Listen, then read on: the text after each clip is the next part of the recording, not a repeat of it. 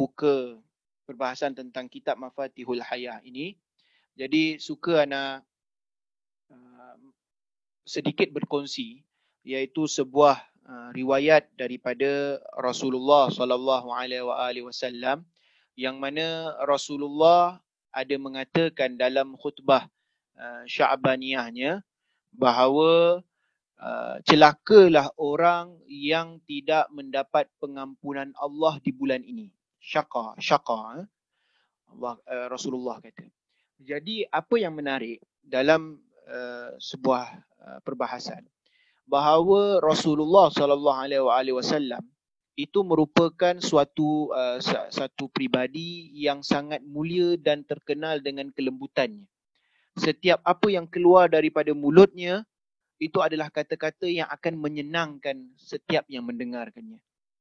Dan juga Rasulullah seperti mana yang ditakrifkan oleh uh, Allah Subhanahu Wa Taala dalam Al-Quranul Karim mengatakan bahawa Rasulullah adalah merupakan suatu pribadi yang agung, khuluqin azim, pribadi yang agung. Tetapi kalau kita perhatikan riwayat yang uh, dinukilkan daripada Rasulullah sallallahu alaihi wasallam yang mana Rasulullah menggunakan perkataan celakalah, binasalah. Jadi perkataan syaka ni satu perkataan yang agak kasar yang Rasulullah berikan agak berat kira satu satu doa untuk keburukan kan. Uh, celakalah, binasalah, mana tak ada celakalah kehidupan dia. Jikalau dia tidak mendapat pengampunan daripada uh, Allah di bulan ini, di bulan Ramadanul Karim. Dan ini kalau kita lihat sepertinya kontradiksi di antara riwayat ini dengan kepribadian Rasulullah yang terkenal yang mana Rasulullah ni setiap apa yang dikatakan uh, wa ma yantiqu anil hawa tidak akan keluar daripada kata-katanya satu pun daripada hawa nafsunya kecuali wahyun ila yuha uh, kecuali wahyu yang telah diberikan oleh Allah Subhanahu wa taala. Jadi di sini kalau kita perhatikan yang sebenarnya Rasulullah nak sampaikan itu bukanlah secara zahirnya agak kasar tetapi makna sebenar yang Rasulullah ingin sampaikan kepada kita bahawa begitu besar rahmat Allah begitu besar pengampunan yang Allah berikan kepada hamba-hambanya yang mana mustahil mustahil manusia yang punya dosa seperti apa pun tidak mendapatkan pengampunan daripada Allah Subhanahu Wa Taala di bulan ini. Jadi kalau memang orang tu tidak mendapat pengampunan Allah Subhanahu Wa Taala, orang ini memang se seburuk-buruk Bani Adam. Sejahat-jahatnya Bani Adam. Sejahat-jahatnya manusia. Jadi mustahil, mustahil jikalau orang itu ada banyak dosa sekalipun, dosa besar dilakukan, dia tidak mendapat pengampunan daripada Allah Subhanahu Wa Taala jika dia pergi meminta pengampunan kepada Allah Subhanahu Wa Taala. Apatah lagi insya-Allah kita semua tergolong di antara hamba-hambanya yang bertakwa, kita lagilah ha? Sangat mustahil tidak mendapat pengampunan daripada Allah dengan syarat kita datang. Kita datang bermunajat, mengadu kepada Allah, merintih kepada Allah dan bermohon kepada Allah. Jadi riwayat yang mengatakan bahawa celakalah orang yang tidak mendapat pengampunan daripada Allah ingin sebenarnya ingin menunjukkan begitu besar dan luasnya ke kemaafan yang Allah akan berikan pada bulan ini menanti kita. Jadi mustahil orang yang buruk macam mana pun takkan dapat. Jadi yang yang tak dapat tu betul-betul memang buruknya Bani Adam lah. Memang sejahat-jahatnya manusia. Kan? Ha, memang dia uh, celaka betul. Sebab Rasulullah tidak akan senang-senang mendoakan kecelakaan orang. Tidak senang-senang untuk mengatakan celaka kepada orang. Kerana tugasnya Rasulullah adalah menyelamatkan manusia. Bukan mencelakakan manusia. Ha? Jadi ini yang kita perlu faham. Dan insyaAllah memberikan sedikit gambaran kita betapa besarnya ha? bulan Ramadanul Karim betapa banyaknya rahmat dan maghfirah yang Allah berikan kepada kita dan moga kita semua menjadi orang-orang yang beruntung, orang-orang yang mendapat limpah rahmat dan keberkatan dan juga maghfirah daripada Allah Subhanahu wa taala bihaqqi Muhammad wa ali Muhammad salawat. Allahumma salli ala Muhammad wa ali Muhammad. Allahumma salli ala Muhammad wa ali Muhammad. Allahumma salli ala Muhammad wa ali Muhammad wa ajil farajahum. Okey, baiklah. Uh, berkaitan tentang uh, kupasan yang akan perkongsian eh perkongsian yang akan sama-sama kita uh, apa uh, bincangkan dalam setiap hari sepanjang bulan Ramadan ini insya-Allah ha, iaitu kitab yang kita pilih adalah kitab Mafatihul Hayat. Ha, kitab ini Mafatihul Hayat bermakna Mafatihul adalah kunci-kunci ha, daripada perkataan miftah. Jadi kalau kata jamaknya, kata pluralnya adalah mafatih. Ha, jadi mafatihul hayah adalah kunci-kunci hayah kehidupan. Kunci-kunci kehidupan. Jadi kalau kita perhatikan daripada uh, judul buku ini, itu dekat dengan mafatihul jinan kunci-kunci syurga. Ha, jadi ini mafatul hayat itu kunci-kunci syurga, ini kunci-kunci kehidupan. Ha, jadi kalau kita perhatikan memang kitab ini sebenarnya adalah boleh kita katakan sequence ataupun uh, sambungan atau pelengkap kepada Mafatihul Jinan yang ditulis oleh Syekh Abbas Kumi. Jadi yang ini uh, ditulis uh, bukan uh, di, di, dikelolai, eh, diketuai, dipimpin oleh Ayatullah uh, Abdullah Jawadi Amuli. Ha, satu ulama yang sangat terkenal uh, yang merupakan uh, murid bagi uh, Imam Khomeini dan juga Alamah Tabatabai dan serta juga Ayatullah Burjadi. Siapa pernah kenal Ayatullah Burjadi adalah guru kepada Imam Khomeini juga. Ha, jadi dia uh, merupakan murid kepada Imam Khomeini Alamah Tabatabai dan juga Ayatullah Burjadi. Jadi seorang arif seorang faqih uh, seorang yang punya uh, dan juga terkenal kalau di Iran itu terkenal sebagai ulama yang sangat progresif eh sangat progresif maksudnya membuat pembaharuan-pembaharuan uh, antaranya kalau untuk pengetahuan am kita antaranya adalah fatwa beliau tentang bolehnya untuk menukar jantina. Uh, jadi uh, Ayatullah Jawdi Amuli membenarkan hal itu. Tapi ada syarat-syaratnya lah ada perbahasan dia.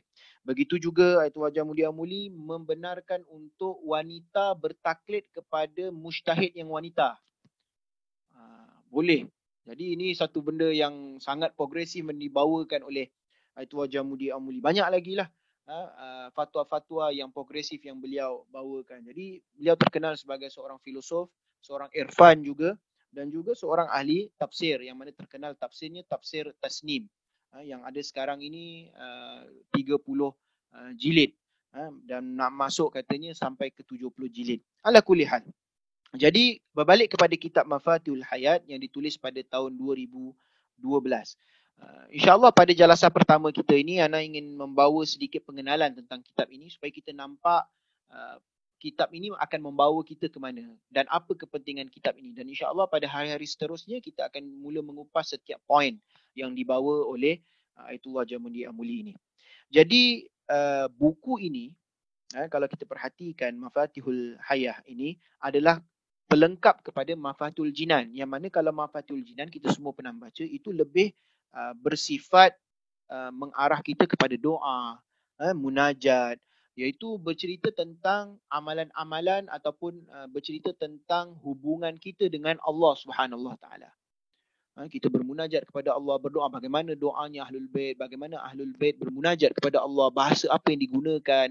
Terkadang kita dalam ingin mengadu sesuatu kepada Allah, kita uh, bingung dalam menggunakan kata-kata apa yang yang selayaknya. Jadi di situ Aitulah Syekh Abbas uh, Syekh Abbas Kumi membawakan uh, munajat-munajat doa-doa yang dikumpulkan daripada buku-buku yang pelbagai dikumpulkan jadi satu memudahkan kita untuk kita memilih doa apa kita nak. Sekarang kita ada masalah apa? Kita ada masalah hutang. Okey, doa uh, kefakiran. Okey, cari munajatnya Ahlul Bait dalam masalah kefakiran. Itu bahasanya bahasa yang indah yang mana memang layak untuk kita berbicara dengan Allah yang Allah yang merupakan zat yang maha agung. Ha, begitu kalau kita ingin bercakap dengan uh, raja dan sebagainya kita pasti memilihkan kata-kata yang tepat sesuai. Kita tak nak ada kata-kata yang uh, tidak elok kata-kata yang tidak benar-benar menyampaikan maksud kita yang terlalu menyeleweng sehingga kan nanti mungkin apa kalau kita jumpa raja ke raja tak nak layan kita. Jadi apatah lagi ini Allah raja segala raja kan? Jadi bukan raja Hafizuddin ya raja. Jadi ada raja segala raja iaitu Allah Subhanahu Wa Taala itu adalah mafatihul jinan tetapi kalau mafatihul hayah ini, dia adalah kita kata pelengkap kepada mafatul jinan kerana dia merupakan kitab yang memfokuskan kepada hubungan manusia dengan kehidupan. Ha, sebab itu dipanggil tentang uh, kunci-kunci kehidupan kerana dia bercerita tentang hubungan manusia dengan kehidupan. Bagaimana yang tadi bagaimana dia berdoa kepada Allah, bagaimana dia munajat kepada Allah, bagaimana dia mengadu kepada Allah. Yang ini bercerita bagaimana untuk dia hidup di atas muka bumi ini ha, sesuai dengan kehendak Allah Subhanahu Wa Taala.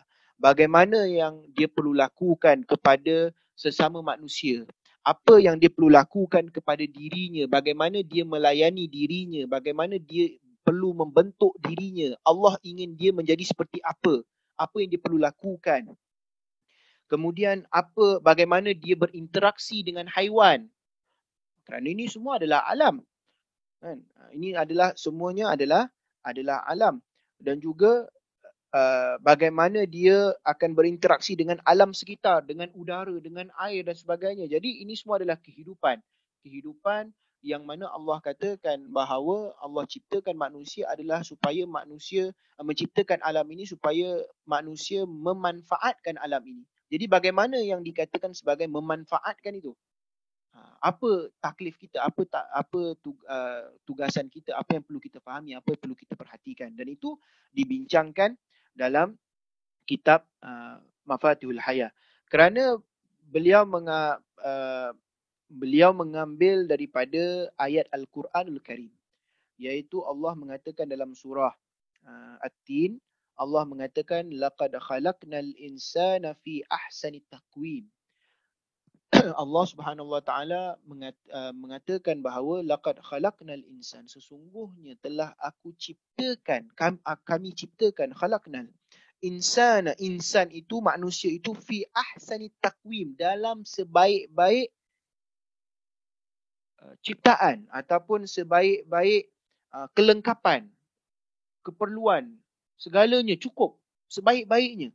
Tidak ada ciptaan Allah Subhanahu Wa Taala yang diberikan kelengkapan, diberikan kelebihan yang lebih baik daripada manusia. Sebab itu ahsan. Ha, dalam bahasa Arab kita ada hasan. Ha, baik maksudnya. Kalau lebih baik dipanggil sebagai ahsan. Jadi Allah menggunakan lebih baik. Maksudnya tidak ada yang lebih lagi daripada manusia dalam ha, kebaikannya yang diberi oleh Allah kepada manusia dalam kelengkapan ini. Fi ahsani taqwim lengkap seluruhnya. Maksudnya takwim ini adalah fizikal lah, fizikal kehidupan dan sebagainya. Tapi pada ayat seterusnya Allah mengatakan thumma radadnahu asfala safilin. Allah mengatakan bahawa jikalau manusia tidak menggunakan kelengkapan yang sebaik-baiknya telah aku berikan kata Allah thumma radadnahu asfala safilin. Aku akan kembalikannya ke dalam kehinaan yang sehina-hinanya. Ha, jadi bermaksud kita ketika dilahir uh, diciptakan oleh Allah dan dihidupkan di atas muka bumi ini dengan segala kelengkapan ini adalah untuk kita memanfaatkan kelengkapan yang baik yang telah Allah berikan. Jikalau kita mengabaikan tubuh kita, mengabaikan udara, mengabaikan alam sekitar kita, mengabaikan binatang yang ada di sekeliling kita, mengabaikan masyarakat kita, mengabaikan keluarga kita, Allah kata aku akan thumma radadnahu. Aku akan uh, kembalikannya ke derajat yang sehina-hinanya. Jadi kehidupan kita akan jadi hina jika kita tak memanfaatkan uh, kelengkapan yang telah Allah berikan. Jadi berdasarkan itu uh, persoalan yang akan timbul bagaimana untuk kita memanfaatkan uh, ahsanat takwim atau kita dalam erti kata menjaga ahsanat takwim, kurniaan ahsanat takwim yang telah Allah berikan kepada kita supaya kita tidak terjerumus, tidak terjatuh ke dalam uh, derajat kehinaan. Supaya kita mampu menjadi manusia-manusia yang uh, beruntung, manusia-manusia yang mulia, manusia-manusia yang bahagia dalam erti kehidupan yang sebenarnya. Jadi uh, itu uh, maknanya termotivasi daripada ayat ini persoalan yang timbul kemudian lahirlah buku Mafatihul Hayat ha, yang ha, ada insya-Allah kita akan bahaskan yang mana dalam Mafatihul Hayat ini ha, terdapat lima bahagian lima bab. Iaitu pertamanya adalah hubungan manusia dengan dirinya. Apa perlu kita lakukan terhadap diri kita?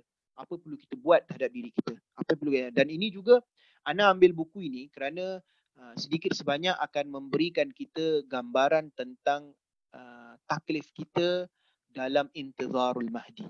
Ha, taklif kita dalam menanti penantian sahibul asri wa zaman ajalallahu taala wajhu syarif. Jadi di sini akan memberikan sedikit pemahaman, gambaran yang lebih jelas apa sebenarnya perlu kita lakukan. Ha? Sebab itu ada lima bab. Bab pertama adalah interaksi ataupun hubungan manusia dengan dirinya. Ha, dalam bab pertama ni ada 12 subtopik. Jadi panjang ni. Tapi kita takkanlah bahas semua ha, kerana bukunya pun agak tebal. Kita akan ambil khulasah bagi setiap bab ha, supaya kita dapat gambaran yang umum dan kita mampu menjadikan asas dasar ha, dalam uh, sudut pandang kita uh, uh, kehidupan kita hari ini. Kemudian bab yang kedua adalah hubungan atau interaksi manusia dengan sesama manusia. Ha, ini bercerita tentang bagaimana kita bagaimana interaksi kita dengan golongan yang mustadafin, tertindas, apa perlu kita lakukan. Ha, bagaimana hubungan kita dengan orang Islam, bagaimana hubungan kita dengan orang kafir, bagaimana hubungan kita dengan orang uh, musuh-musuh Islam. Uh, jadi ni semua ada ada ada taklif, ada benda yang perlu kita perhatikan. Uh, dan banyak lagi lah. Di situ ada enam bab. Eh, dalam bab uh, bab kedua ada enam subtopik. Bab yang ketiga adalah interaksi manusia dengan pemerintahan Islam. Uh, di sini bercerita tentang bagaimana kita perlu berpolitik. Politik seperti apa yang perlu kita kita amalkan salawat.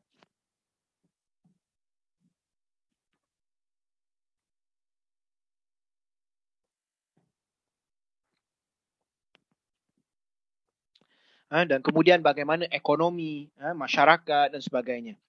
Dan yang ter, ke, keempatnya adalah interaksi manusia dengan haiwan.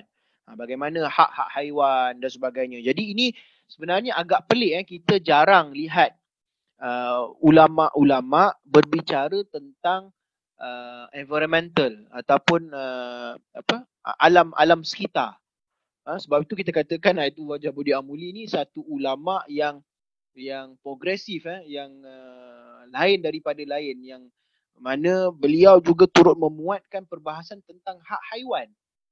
Hak haiwan walaupun kalau dalam kita tak adalah satu benda yang pelik sebab Imam Ridha pun sendiri dah ada bukunya eh, tentang hak-hak manusia, hak-hak jiran, hak pemerintah, hak alam sekitar dah ada bukunya tapi beliau meng, meng, uh, memberikan satu nafas yang baru dengan tafsiran yang lebih sesuai dengan zaman zaman kita. Eh? Uh, kemudian yang terakhir bab terakhir adalah interaksi manusia dengan ciptaan alam sekitar. Uh, bagaimana manusia ini melihat kepada udara, air, uh, suasana kehidupan yang perlu dia bangun. Ah, bagaimana jalan raya, bagaimana manusia mengatur bahan bakar, hutan, pokok-pokok dan sebagainya. Tapi insya-Allah kita akan cuba dalam sepanjang bulan Ramadan ini memfokuskan kepada uh, tiga bab uh, dua bab utama uh, iaitu interaksi manusia dengan dirinya dan juga interaksi manusia dengan uh, sesama manusia. Uh, ini kita akan fokuskan dan insya-Allah uh, setiap perbahasan tu setiap malam tak akan ambil waktu yang panjang supaya diberikan waktu kepada antum antum melakukan ibadah-ibadah dan amalan-amalan yang dianjurkan yang banyak sekali pada bulan Ramadan perlu antum hidupkan ha, jadi insya-Allah ana mengharapkan bahawa dengan sedikit perkongsian daripada kitab Mafatul Hayah ini akan memberikan kita gambaran yang lebih jelas bagaimana untuk kita mengecapi kehidupan yang mulia di atas muka bumi ini dan apa yang perlu kita lakukan dalam rangka intizarul mahdi. Ha? Jadi insya-Allah moga memberi manfaat pada kita semua cukup uh, sebagai jalasah pertama pengenalan bagi kitab ini. Ha, moga kita uh, pada besok hari diberikan kekuatan, diberikan taufik untuk lebih mempersiapkan diri uh, bersama-sama menghayati kitab Mafatihul Hayah ini insya-Allah. Jadi ana serahkan kembali kepada Uncle Midi untuk meneruskan majlis bihaqi Muhammad wa ali Muhammad salawat. Allahumma salli ala Muhammad wa ali